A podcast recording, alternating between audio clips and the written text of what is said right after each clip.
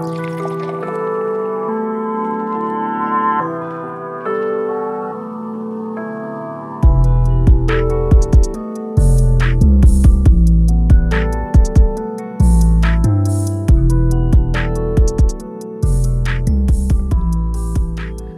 what's up, everyone? Welcome to the Pitcher Bet Sports Podcast. I'm your host, Matt Guest. With me out in Vegas is Matt Morris. What a week, dude. We had the Otani news drop, little Belichick drama, Army Navy game. You know, it's it's been a week, man. How are you? Dude, this is 1:46 a.m. coming at you. What, yeah. Now Wednesday. This might be the mm-hmm. latest we've recorded, and I don't think that is wrong. Maybe it is. Um, actually, great. I think we did a 3:30 a.m. once. I think we rolled hard one night. Um, but yeah, I dude, hell of a week in sports. The Belichick news. you would reach out to me after I texted you about the Herbert news. Yeah. And I saw the Belichick text come through, and I was like, "Oh, that's interesting. I haven't heard anything." Went on ESPN, didn't see anything, so I had to do the good old Google machine, type the Bill Belichick in, and I didn't find anything. Well, yeah, well, it's because I called it Bull Belichick. Um, yep, good old Classic. me. Can't uh, can't spell. I'm illiterate. And yep. uh, once I spelled his name right, the articles popped up, and it was pretty obvious that you know decision had been made after the Germany game that they were going to move in a different direction. It'll be interesting now that that narrative is out. Is Kraft going to be upset that it got out? Was it intentionally leaked? Probably. Um, and will anything change based off now the national media knowing that Belichick Belichick is intended to be out after the season? And then, of course, went on uh, on X, and uh, everybody's talking about how you know Bill Belichick's going to be the Packers' defensive coordinator in 2024. Yeah, good luck with that. Bill Belichick will probably either sit out or retire for a year, and then come back. You know, hell has the fury and try to take down the Patriots. That would be my guess as a head coach, not a defensive coordinator. Yeah, I mean, at the end of the day, it, you you mentioned the Herbert news. Staley's going to be out. Um, I feel like that's easy plug and play. Go play yep. with a guy who has p- top five potential. A team that's disappointed already has a stacked defense. Um, yeah, we'll see how that one plays out. It's going to be super interesting. I think it's actually good for the Patriots to finally cut ties and move on. Like it's best for everybody. He has his way, that quote unquote Patriot way, right? Like that doesn't work for the younger generation anymore. I still think he has a lot left in the tank if he wants to bring it. Uh, I just thought immediately Chargers would be the probably perfect fit for him if he did want to continue and try and go for a couple more Lombardi trophies. But at the end of the day, dude, the big news was Otani. You said 650. I laughed. It ended up being 700 million dollars. Now it's coming out now in the in the, the days after he made the announcement via Instagram that he was going to the Dodgers that they're going to defer the payments down the road. Um, this is a big discussion point. So I will let you kick it off regarding however you'd like. Is it good for baseball? Is it bad for baseball? What the contract means, so on and so forth. We'll have a little discussion about that before we get into NFL stuff today. Yeah, and you know we kind of talked on this the last couple weeks. I've been a lot more active in the fantasy baseball community, and you know it's it's my first love. NFL's you know hanging around there second. And as I've been more active, I've gotten to know more people, more group discussions. And I really was interested to see after the signing what people would think. I thought there'd be some really strong opinions, positively, negatively. And there were more strong negative opinions than there were positive. I think people are kind of apprehensive to really give their first thought and they kind of want to see how it plays out. It's a lot of money. It's never been done before. It's the Dodgers. So people automatically are like, well, of course they spent. But we need to remember, too, that used to be the Yankees. Now, the negative narrative is what I want to address here because a number of people from Twitter or X to these group chats that I'm in, you know, the, the, the Slacks, all of that have very strong opinions about how bad for baseball this is. You know, Durant's name has been thrown out there, which I don't know if anything will ever compare to that. Uh, how this has ruined the sport, how no one else can compete with the Dodgers now, and how this has ruined the game. And I just came with my own conclusion here. And I had to fire back at some people and really respectfully and just say, listen, three years ago, we were talking about this sport dying, numbers dropping off, revenue dropping off, TV interest low. They had to change the rules to make it more interesting. And thank God, while all that was happening, Shohei Ohtani happened to be playing right now. A generational talent, one of the greatest talents baseball has ever seen to also help the marketability of the sport. And stuck, wasting his talents in Anaheim. That is the narrative that we have followed for five, six years, wasting his talent in Anaheim. And now you're going to tell me that the narrative that is being preached the loudest is the angry fans that say this is not good for baseball. This is incredible for baseball. He is in the biggest market outside of New York in the United States. He is close to Japan. He has the opportunity to not only be happy, but be comfortable. And on top of that, he chose to give the team a huge benefit by pushing this money down the road. Because if he signs and they pay him $70 million a year for 10 years, so the Dodgers are in the luxury tax. When you're in the luxury tax, you're screwed. Your draft picks are are dropped from your position. I think it's 10 slots automatically. If you hit like the third level of the luxury tax, you just forfeit a draft pick. There's so many consequences to being over the luxury tax on top of not just draft picks, but free agents. You can't go out and sign a Yamamoto or a Cody Bellinger or a Blake Snell or a Josh Hader. You have $70 million in the books. Otani, you're our guy. Get out there, throw some baseballs. You know, hopefully that UCL doesn't tear again, hit some home runs. And we got a shot at a couple World Series. This way they can be competitive for 10 years. And in 10 years, when they pay him that $68 million a year, that luxury tax will be much higher they will have all the prospects to be able to backfill uh, a, a $68 million guy that's not on the roster. They'll be able to supplement with younger, cheaper players. And more importantly, this gives LA an absolute monster marketing opportunity. It makes LA and New York the two dominant frontrunners now with the superstars. This is really, really great for baseball. Um, last thing I wanted to add Toronto really slipped this one. Um, now, Toronto is owned by, well, I should know this off the top of my head, Roger Communication. So the Rogers Center in Toronto. Roger Communications in 2001 had a revenue stream of 11.6 billion. In September 30th of 2023, they had a revenue stream of 13.47 billion. Now, this is a worldwide international communication company. So, logically speaking, if you bring Otani in, you're going to utilize him in all facets of the business, not just as a baseball player. You have a communications company that's re- grossing $13 billion. Clearly, he's going to be an asset within your marketing, your communications. This was a huge, huge, huge blow to the to the overall team of the Blue Jays in Toronto, but I think also the company. And that's a narrative that's kind of just slowly been talked about by people really, you know, in inside of especially baseball. But I think they missed an opportunity. I think Otani's value to the Blue Jays could have been close to a billion dollars. Um, now, Toronto would have been one of the worst places for Shohei Otani from a marketability perspective for baseball. I think it would have been, you know, nice for Toronto fans, nice for the country of Canada to have Shohei as a, a product. But from a pure baseball perspective, the Dodgers was the number one landing spot. And I would be really interested to see you know uh, some comments come out from uh, from Roger Corp and see maybe what their plans had been. And I, I, don't know if we'll ever know, but that has to be something that they were intending to offer him so much money. Yeah, you would assume from Toronto's perspective that they put up a big offer, maybe yeah. one bigger, potentially bigger than the Dodgers, if not the seven hundred, right? That he ended up signing with. But at the end of the day, it was always the Dodgers bat like it was always the Dodgers. There was no other reasonable spot for him to go to to A make money and B compete for a title than the Dodgers. Like it just made sense from day 1 from when he decided I'm not going back with the Angels. We laughed about it and I said, well, we'll see up the freeway, right? see you yeah. two and a half hours later because there's a lot of traffic, but we'll see you up the freeway because he's going to LA. There's no other spot for him to go.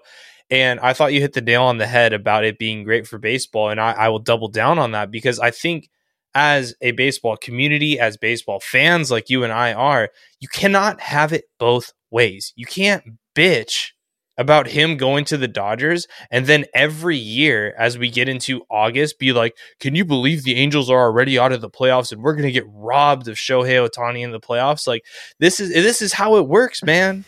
This is how it works. You have to go to a contender. You have to spend money in Major League Baseball to win.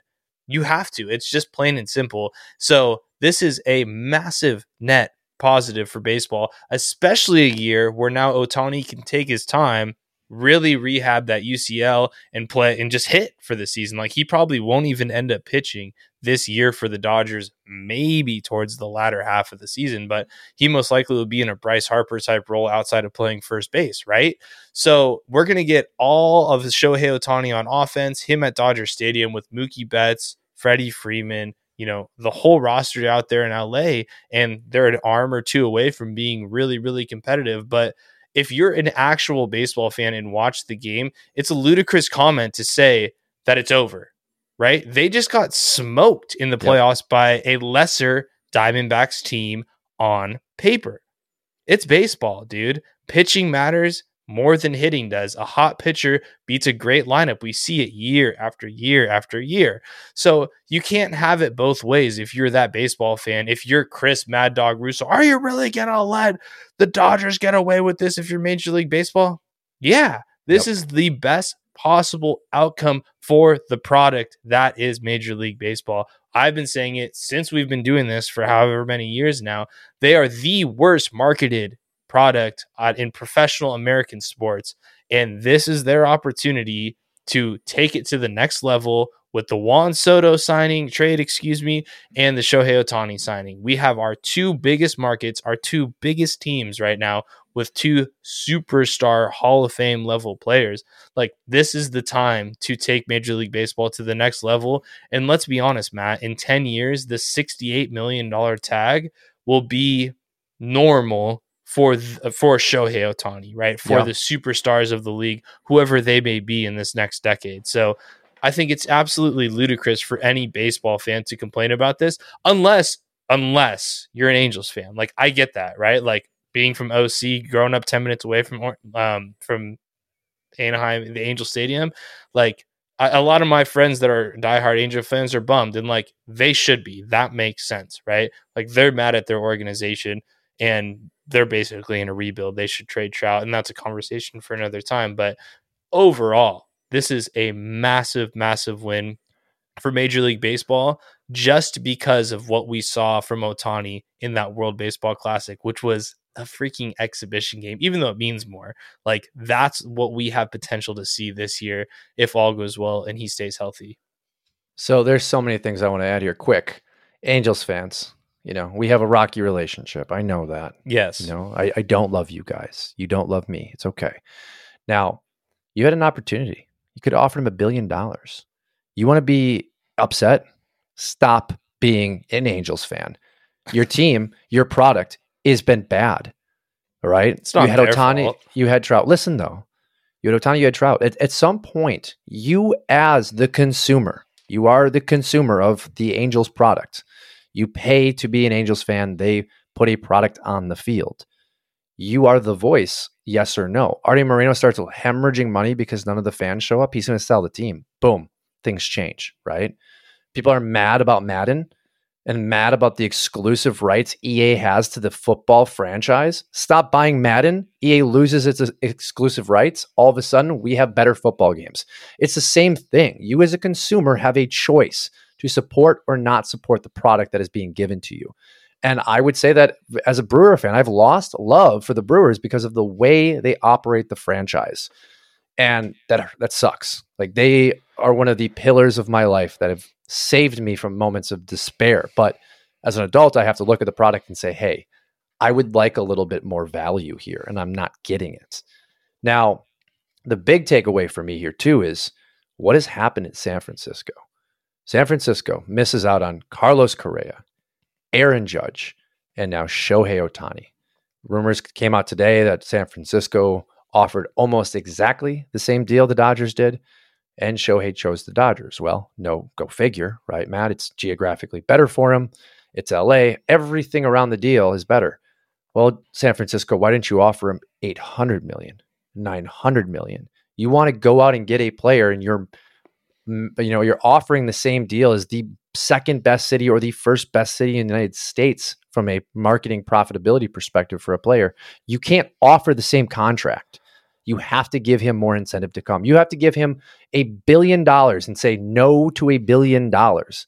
Because realistically, anything over 700 million, what is 800 million? What's 900 million? A billion is something that changes the entire facet of the world of sports. And that's this, the last piece for this for me, which is A, if Otani crushes it for 10 years, if he hits 400 career home runs, 500 career home runs, if he gets to 2,000 career strikeouts, he's an MVP a couple times, wins a couple World Series, he's going to grow the sport. He's going to grow the revenue of the sport, which in turn makes that $68 million, Matt, as you talked about, less valuable because people will be getting much, much bigger contracts with the help of Shohei Otani's marketability and revenue stream. It is incredible. He has essentially de incentivized himself, but he's not going to allow the money to change who he is. I mean, that was the direct comment he came out and said. I hope nothing but the best over the next 10 years. I hope they win four or five World Series. I hate the Dodgers. I want to see him absolutely crush it and put it in everyone's face that had bad things to say about him because he just doesn't help himself by doing well and he's going to do well. And the last thing, last thing, I promise. Um, salary cap floor has to happen. These teams, you have six teams right now, today, under $70 million in, in current revenue spent on players. Six. I don't even know what the number is under 100 million. It's got to be at 150. Teams have to spend 150 million dollars minimum because it is absolutely disgusting what the Brewers, the Padres, the Orioles are doing right now. The Royals, Royals spent some money today, which was nice. Um, it is disgusting. It's disrespectful to fan bases. It's disrespectful to the product. It's disrespectful that we have ownership groups like the ownership group in Milwaukee operating the business underneath a portfolio of a hedge fund.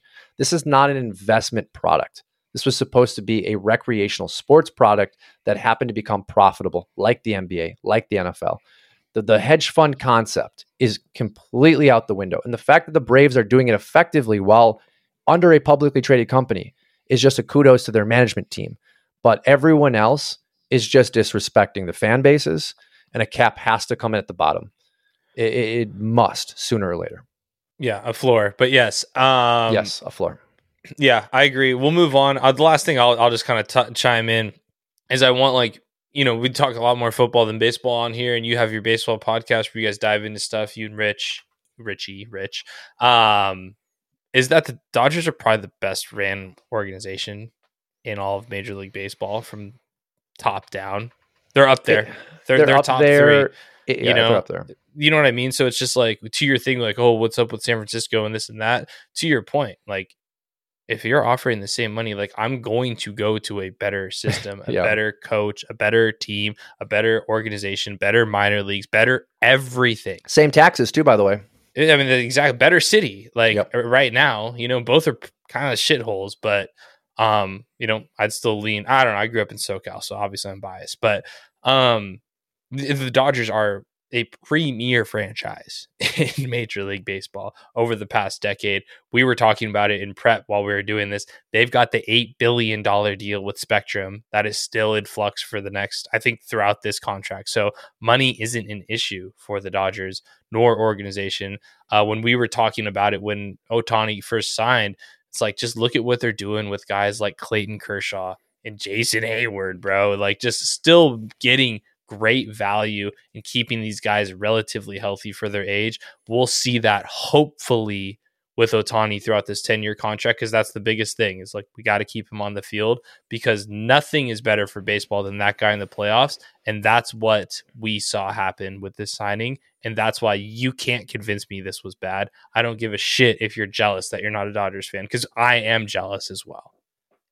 Well, and and we're going to see some crazy money spent here, Matt. You know, Yamamoto is he met with the Yankees yesterday. He met with Dodgers today.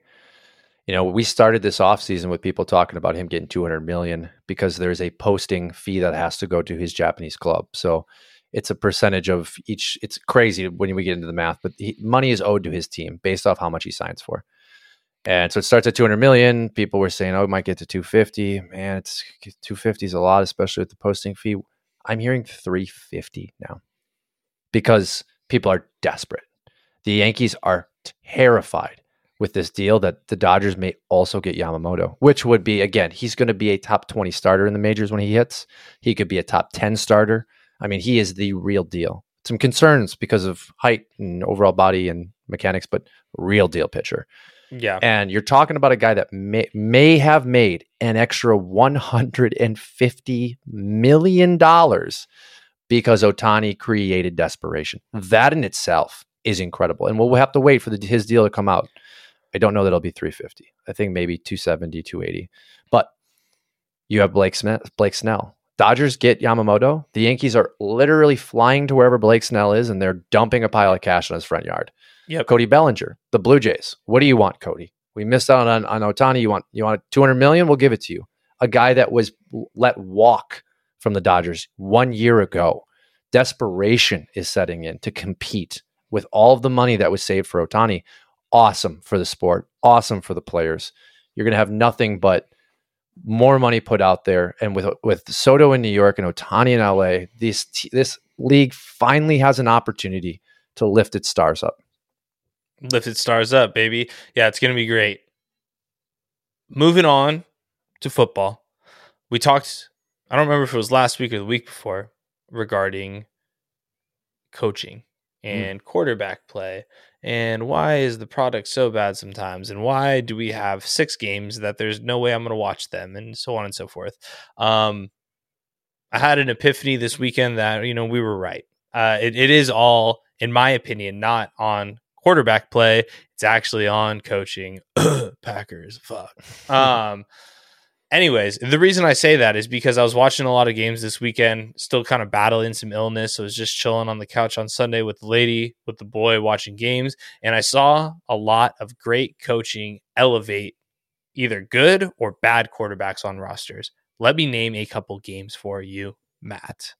First one, the LA Rams go into Baltimore, almost sneak away from one and, and get one. I consider Stafford a a top echelon quarterback. I know you and I kind of differ on that opinion there, but Stafford's definitely better than most of the guys that we're seeing out there on Sundays nowadays. But Sean McVay, they had no business competing in a mud bowl with the Baltimore Ravens off of a bye this past week, but they did. They should have beat them, honestly. Had a couple mistakes that shot them in the foot. Stafford looked great. Cincinnati, Zac Taylor, we may have been wrong about him. And I'm actually shocked by this, Matt. But I watched a lot of Cincinnati this weekend. Their play calling, their schemes, their ability to get their playmakers in space open and make life easy for Kevin Browning has been shocking to me and he's looked good. I have a feeling they're going to be able to trade this guy for a high round draft pick if they want to, but it's also super valuable, obviously, as we can see here, to have a backup quarterback. These guys might make the playoffs. Cincinnati, they're playing that well right now. Another example of this in the same division, the Cleveland effing Browns and Kevin Stefanski. If I see one more person on the X bitch about him as a coach, I might tee off on them. Kevin Stefanski, right now, one of the most underrated coaches in all football, literally having Joe Flacco look like he's prime Joe Flacco yeah. in in his Super Bowl runs. They are right in it in the AFC North. Beat Jacksonville, who by the way, can can we can we just do this here? Trevor Lawrence, he's a guy. There is no way he should have been playing that game and they made him throw 50 passes in a bad weather, windy day. He had like three interceptions, didn't look great. I'm not saying he did, but that is the quarterback. That's the franchise quarterback I want to see right there. Like you, you, we have that list of quarterbacks from that specific draft class where we're going to look really right with the way Justin Fields is playing. But man, Trevor Lawrence, he's a guy. And then, very lastly, Matt, the last one I think I wanted to touch on when it comes to these coaching jobs is going to be none other Mike Vrabel, Tennessee, somehow making Will Levis look good. And I think it's a it's a lot more than just him playing. It has to do with the culture and the coaching of that team. Going into Miami last night, or I guess two days ago now, since it's so late as we're recording this, and beating the Dolphins and Levis looking and actually feeling like a starting quarterback, which I can't even believe is coming out of my mouth right now. I thought you were going big Mike. I didn't think you were going that big Mike. Um, I thought we were going with the Dallas Cowboys and Mike McCarthy. We'll, we'll get there. We'll get there. So, Matt, you threw a lot at me. I got so many different variables I want to, you know, fine tune here, but I want to start with you mentioned one team with one quarterback being paid a hefty amount. And it's not yes. even we'll say max money, right? I think Stafford's deal is 35 He's up there. Yeah, he's But it's there. not the 50, 55 that some of these ass jacks are making. And that's the problem. And I had this conversation at work in the dish pit. You know, where all the great conversations go down. And it was about Joe Burrow. And I said to a buddy who was talking about the game and the quarterback play, I said, you know, what this is really doing is it's making me question Joe Burrow, not the ability of Joe Burrow. It's making me question when you put everything in one guy. Because what are we seeing around the league? Patrick Mahomes, heard my comments on that. Justin Herbert, heard my comments on that. List goes on. Aaron Rodgers, New York. Oof, that could be really bad. Looking back in hindsight, that could be really bad. Could be good. But you spend the money and it really ends up hurting roster construction. And yeah, we got quarterbacks out here, fourth stringers, yeah, slinging it. You got Bad. guys on rookie contracts, completely changing the narrative of what's going to happen in an organization. Justin Fields, Trevor Lawrence, finding a way to make Jacksonville relevant. Hopefully, he leaves. God, Jacksonville, I'm sorry, it's just cursed. But my point of this is it's the money in the coaching, right? Like Deshaun Watson. You get you gave yeah. all these assets up, you gave him all this guaranteed money, and who is the one leading this team to the playoffs? It's Joe Flacco. In the same division as his team that he possibly could have gone to the Hall of Fame in. Not saying he's a Hall of Famer. The Ravens, yeah. same division. And he is leading the Browns towards a playoff spot. And it is truly incredible to me, but I'm I think I'm more shocked at these coaches that I had wrote written off. You know, Stefanski yes. wrote him off. Thought he should be fired. Uh, Taylor wrote him off. Definitely off. Taylor. Thought he should be fired. And here they are doing it with below average quarterbacks, guys that didn't have jobs, guys that went undrafted, and they're winning ball games. And it is incredibly impressive. And I think what it's causing me to do is really reevaluate. Is it really the play calling or is it is it the pieces that these coaches have? Are they so worried about keeping Burrow healthy that he's limiting his ability because heaven forbid he puts Burrow in one bad shot and boom, the franchise is down, right? Or from the Deshaun Watson perspective, right? Well, screw him. Everyone hates him anyways. Next guy up, like, what do we what can we do here to just salvage this incredible defense and not waste another season with this defense? Because five seasons have been wasted overall, I, am just really, really impressed with coaching. And, and, the last game that I wanted to mention that you didn't bring up with was this Packers game with Daboll and, and LaFleur, and really impressed with Daboll. Like, I, I know that there's a lot of work to be done with this roster in New York, and I know the quarterback situation is completely murky. DeVito's probably not the guy. Definitely going to be an NFL backup for ten years, um, but he's he's doing a really good job keeping his job right now. Oh, and yeah I, I want to see him with a quarterback that's just a little bit above average because it's not Daniel Jones and it's not DeVito. Love DeVito. Awesome kid. Game was an absolute disaster. Well, it was one of the worst football games I've seen from Green Bay and from New York, but it, it was a football game. And at the end of the game, it was a game. It was still watchable. And I think that was impressive. So, really interested at this, this even playing field across the NFL. And interesting because we now have the NFC frontrunners, Cowboys, 49ers, opposite spectrum. Dak, Pres- Dak Prescott getting paid. Brock Purdy making less than Otani makes in two games. um, awesome little stat we saw there this week. So really interested to see like can the Cowboys do it this year, uh, or does the narrative of don't pay the quarterback does that win out to us to a Super Bowl appearance? Yeah, I mean th- that's th- that's the big case study of this season, right? And that's why you're seeing so many teams in the NFC at six and seven, so many teams in the AFC at seven and six, right? Like there's a lot of parity. Everyone outside of I want to say five teams are pretty much pretty much in it. You know, the Bears are a game back of the playoffs right now Yeah. with tiebreakers and all sorts of shit, right? Like going into week 15. You know, we've got a great last four weeks of football coming up here. And you are right about Stafford being the only one on that list that's got paid, right? Or the list or the teams that I had like mentioned as we are getting started here.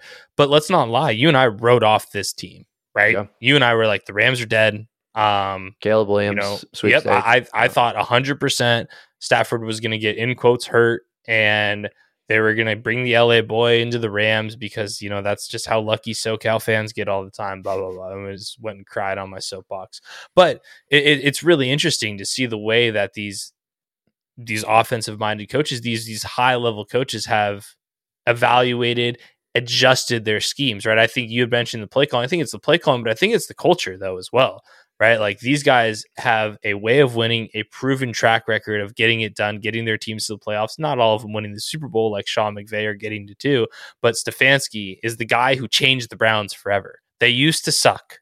They don't suck anymore. He took them to the playoffs, won a playoff game with Baker Mayfield, respectfully, right? Vrabel, once again, Will Levis. I'll just leave it there. Will Levis. Like legit winning big football games. The record's not great, but they're still winning games, you know? Um, and, and I think we're really starting to see that that switch over, right? We're looking at the Chicago Bears. Is Eberflus, are they figuring it out?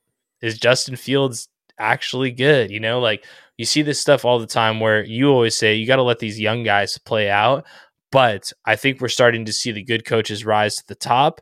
And outside of like McCarthy, we are seeing these legacy coaches start to dwindle off, fall off. You know, at the beginning of the season, I threw Sean Payton and McCarthy under the bus.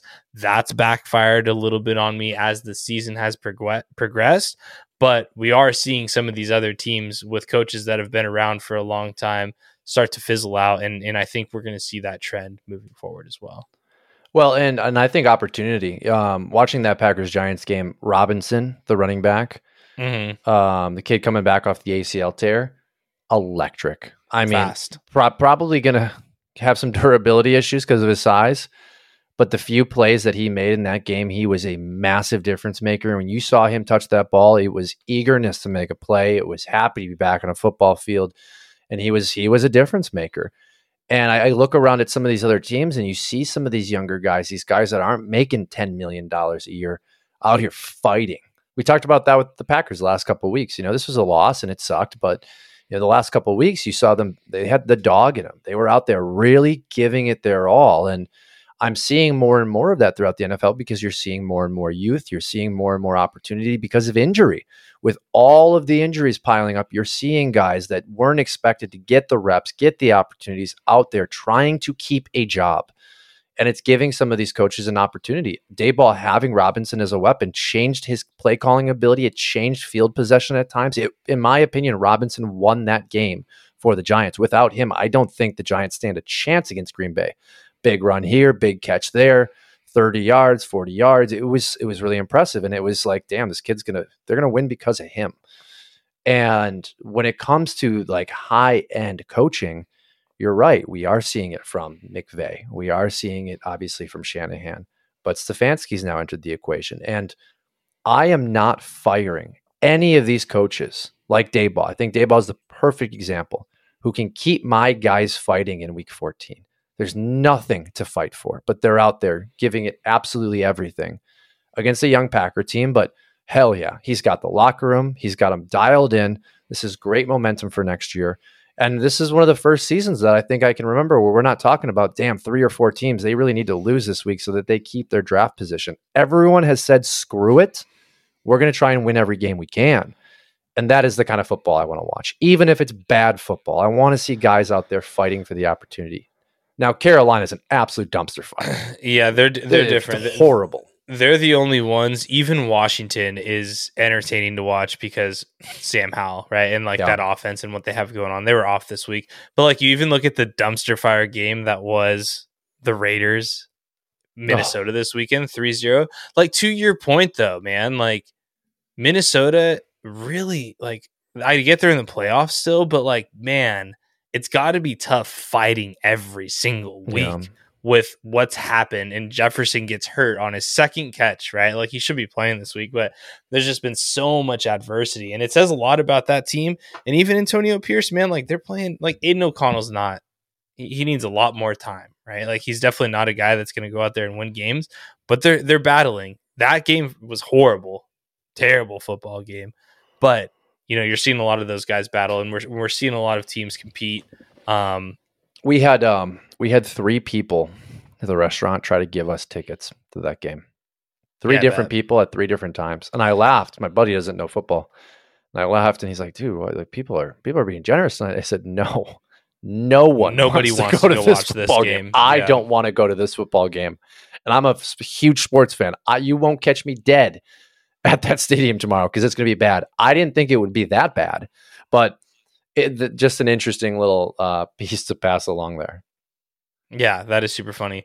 Um, okay, let's talk a little bit about our Super Bowl contenders. Actually, yeah, we'll go there. We'll, we'll we'll go with our Super Bowl contenders and the teams that went to the Super Bowl last year, lost this past weekend. Um, you and I were at a difference in the Eagles Cowboys game we were in agreement for the Buffalo Kansas City game. That's where I want to start.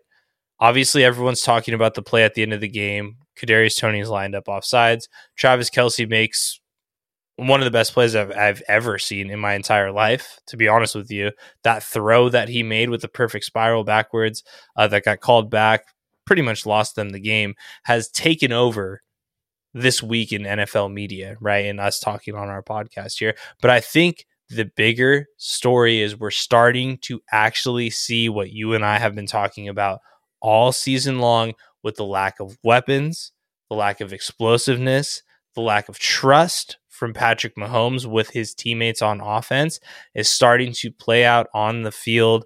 Kansas City has lost three of their last four. And for the first time in the Andy Reid, Patrick Mahomes era, they are facing real adversity and they are not the juggernaut we thought they were. And they have holes, man. And we're starting to see a different side of all of them, specifically Patrick Mahomes crying to the referees this weekend. And it's really, really interesting to see how they handle this moving forward because they're vulnerable right now. And no receiver, DeAndre Hopkins, all these guys aren't coming through the door. And this is every other guy like Josh Allen, Lamar Jackson, the guys out there in Miami, this is their opportunity to get a shot at the title. This is it. You know, I really want to. I want to hate Patrick Mahomes, and um, you know his behavior on the field bothers me at times. But it reminds me a lot of a young LeBron in Miami, where he started to not get certain calls and he started you know getting the baby narrative on him you know like oh lebron is crying again and th- th- he hasn't shaken that but i did see at some point in his career once he got to la he just knew the game so well he knew what calls were going to be that you didn't have to see him pout as much because he just accepted it. He also knew how to use the rules in his advantage at times. I think we're seeing this transition period for mahomes where he expects the calls to be made but the Chiefs aren't protected anymore. And the refs are letting these players play because, as we talked about last week on the show, you're Marquez Valdes-Scantling. You got to prove to me that you can catch the ball before I give you the flag. Yep. Now, Mahomes, obviously, over the past years, having Tyreek and, and Kelce, like that's a flag every single time. So I get it from Mahomes. Like, what are you doing not calling that?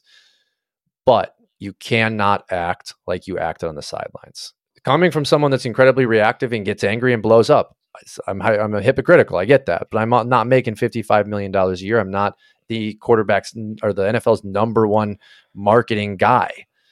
And then there comes the press conference where I get to like empathize with him, where he's just he was pissed that you know his buddy doesn't get that play the rest of his career is like the greatest play of Travis Kelce's career. I get being pissed for your your really good friend. Like when you see him on the sideline screaming at the ref as he's talking in the post game interview, that's what the screaming was about. It was about how could you take that away from the fans, take it away from him. But bro, Kadarius Toney he was he was offside the line, like, yeah, and it's got to be so frustrating. And I think what's really happening here is we're starting to see the self frustration, the not the self hate. That's a really strong term, But I think Mahomes knows, hey, I, I made a mistake. Like I, I took too much money. I can't do anything about it right now. And right now is all that matters. Right now is all that matters with the national media's narrative. It's all that matters with the fans watching at home. It's all that matters with the Kansas City fans. Like, I can't do anything about it right now except try and play the best football I can do. And yet again, another week where he's marching his team down the field and he makes a play and he doesn't get the W. That's two wins that should have gone to the Chiefs, in my opinion, because of bullshit, stupid shit that his own team did, or maybe the refs missed a call. And it's frustrating, but you made a choice. And you got to show the maturity to keep your composure and walk into press conferences without having slammed your helmet and chase down a referee and say and say what the truth like we're going to keep getting better right as he said this week i don't know how many times i can keep saying we just will keep getting better like it's really starting to wear on them and we're starting to see the cracks as you said but yep I don't hate him yet. The press conference was a really cool experience for me to just to see him as a human being, and I felt for him. But you lost because Kadarius Toney's a fucking moron. Yeah, I'm. Uh, yeah, he's got to go. He's just you can't be. You can't do it every single week. Keep making mistake after mistake after mistake. But yeah, and that's what I'm saying. Like you can see it. This is different. This isn't like the, even after the Packer game. They're like, hey, you know what? We're not going to get every single call. It happens. They beat us. This is like we have weaknesses. We can't lose this game today, and we did, and we did. And Miami's hot. The Ravens aren't losing we don't have an easy schedule moving forward, right? Like you can just see it. It feels different this year. And I love it. I fucking love it, to be honest with you. I love seeing it. I love watching them look so shook on the sideline because I love to see the adversity, bro. That is my favorite thing to witness with great players and people in sports. That's what I texted you after Love threw the touchdown. I was like, that's all I needed to see. At least he responded to the shittiest first half he's had in a month and a half. Whereas a month and a half ago, he still crumbles, right? This is the stuff that I look for out of my superstars, out of my teams who I root for. Now, on the flip side, we'll go to the other big game, which was the perfect representation of that for his career is well, Dak hang, Prescott. Hang okay. on though, Matt. We okay. we didn't even talk about the Bills. I know. And, I want it. Yeah. Sorry. Go ahead. All I was going to say is that that's the Bills season. That is like that, yeah, it's over. They're done if they. What lose. is there to say about what they are, though? I mean, they should have beaten them up. They should have. That should not have been a game.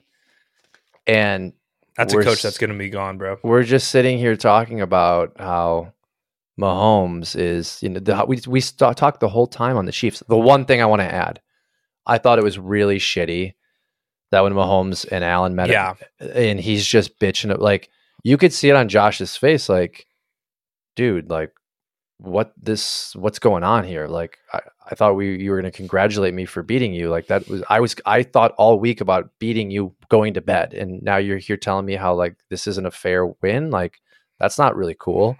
No. I, I thought that was shitty. And i feel for for josh there because um he this game had to have been really important for him.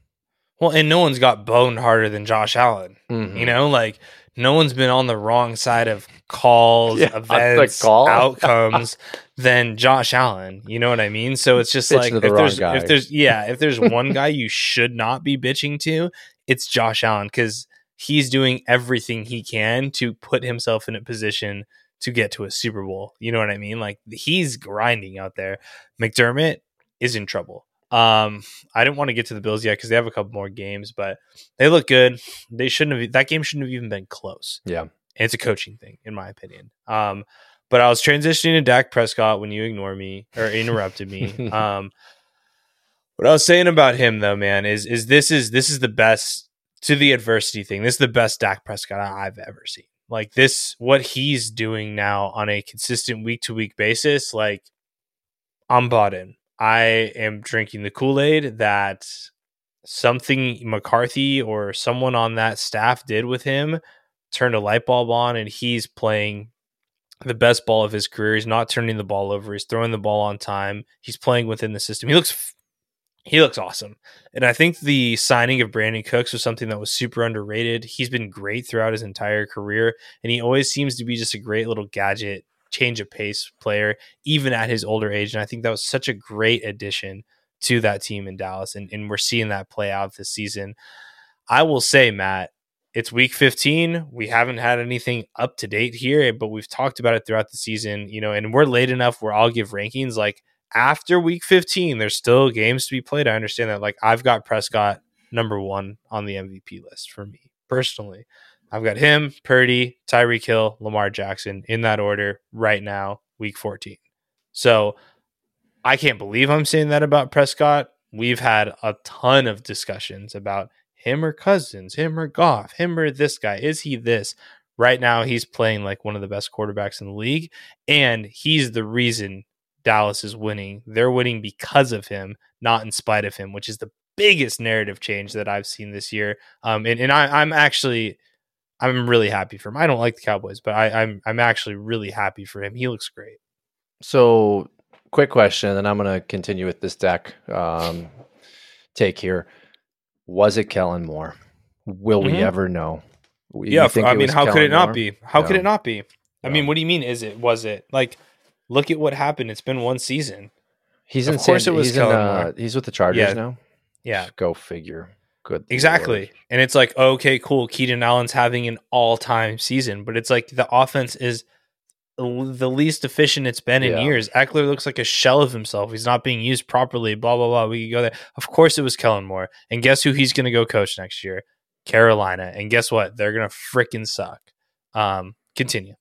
Um. So just in that same ballpark, except from the coaching offensive coordinator position, I want to talk about you know Dak's incredible performance and and how I agree with you. I'm very happy for him awesome to finally have a system that's utilizing him properly, to have roster construction that that feeds his abilities. Hmm. Gosh, you wouldn't think putting pieces that complement your quarterback around him would work successfully. Whoever would have thought? Um, but Zach Wilson, and I want to bring Zach Wilson up because this is the perfect representation of all the goddamn negative narratives that people talk about every quarterback in the NFL all the time. Dak Prescott, for years, People shit on him. Didn't deserve the contract. Shouldn't shouldn't extend him. Uh, he's not the guy. He's never going to get us there. Well, here we are today talking about him and his best performance, and maybe it was his offensive coordinator all along, right? Maybe it was p- problems with Dak as well. Maybe he's just developed into an MVP caliber quarterback. I'm okay with that narrative too. But we have to remember that if they're at the professional level, if you spent a big time draft pick on these kids, they have talent. You got to give them time and they've got to be in the right system. Zach Wilson was benched. Basically, they were saying cut him. Okay. Quarterback comes in, shows how awful quarterback can really be. A guy that didn't have a plus minus ratio in college with positive uh, touchdowns to interceptions. Of course, he's awful. Zach Wilson comes in, throws for 300 yards, looks great.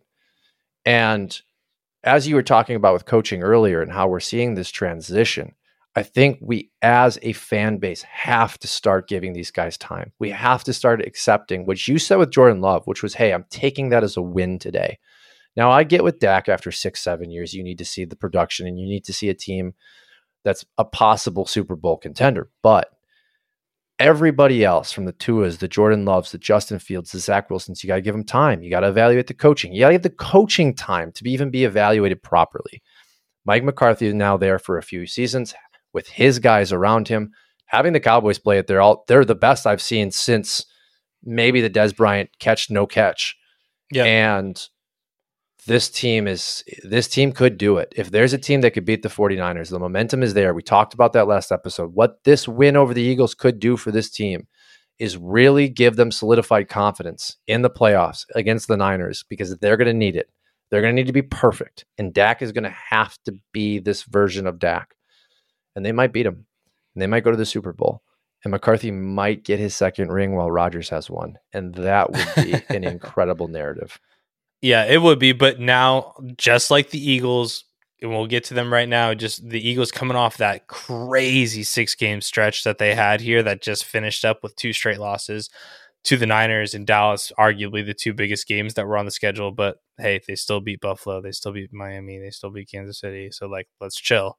Um, the Cowboys now have Washington, um, but then they play Detroit, Miami, Buffalo. So Let's see how they close out the season here. Those are not easy. Buffalo and Miami are both on the road. Mm. Um, oh, sorry, Buffalo this week, Miami, Detroit, then Washington. I looked at the schedule backwards. My bad. Okay. Um, so that's these are big games right now, right away. You know what I mean? Got to keep that momentum, like you said. They got to stay healthy. Um, but going to the Eagles, I think I, this is my opinion. Um, I don't know how much the game you watch. I watched a little bit more Eagles this year because I had Jalen Hurts on my fantasy team, um, and they're just on in prime time all the time now because they're good.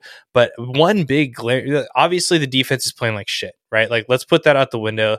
Let's be quite honest. That's a bit of a, a soft casual take. Like, yeah, their defense is playing bad. They can't fucking guard anyone on the perimeter. It's a problem. They struggle on third down. That hurts.